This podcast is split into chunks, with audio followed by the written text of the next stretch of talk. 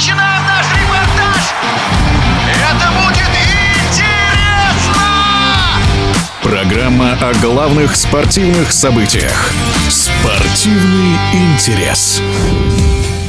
Одна из перспективных молодых звезд мирового тенниса Елена Рыбакина, представляющая Казахстан. На самом деле она уроженка Москвы, но на взрослом уровне решила выступать за другую страну. На прошедшем Ролан Гарос 21-летняя теннисистка дошла до 1-4 финала, обыграв саму Сирену Уильямс, но затем уступила россиянке Анастасии Павлюченковой. Бывший тренер Елены Рыбакиной, известный теннисист Андрей Чесноков, уверен, главной победы у этой спортсменки еще впереди, и ей по силам войти в топ-10 мирового женского рейтинга рейтинга.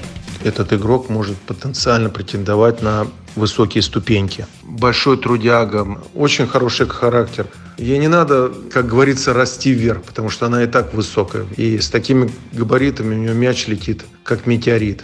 Она, во-первых, еще большой трудяга. Она будет молчать, терпеть, но делать. Это очень важно. Потом за последнее время она очень сильно прибавила. Она стала более, как говорится, вариативной на корте. Она стала очень хорошо двигаться на корте. И с каждым матчем, с каждой победой она становится все более и более уверенной.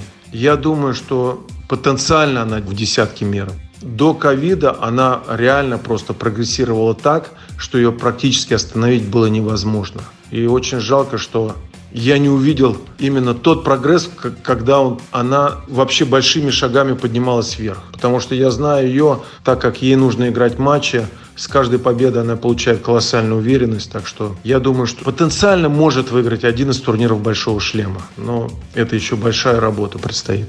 Напомню об одной из самых перспективных молодых теннисистах, представительнице Казахстана Елене Рыбакиной, мы говорили с ее бывшим тренером, заслуженным мастером спорта Андреем Чесноковым. Спортивный интерес.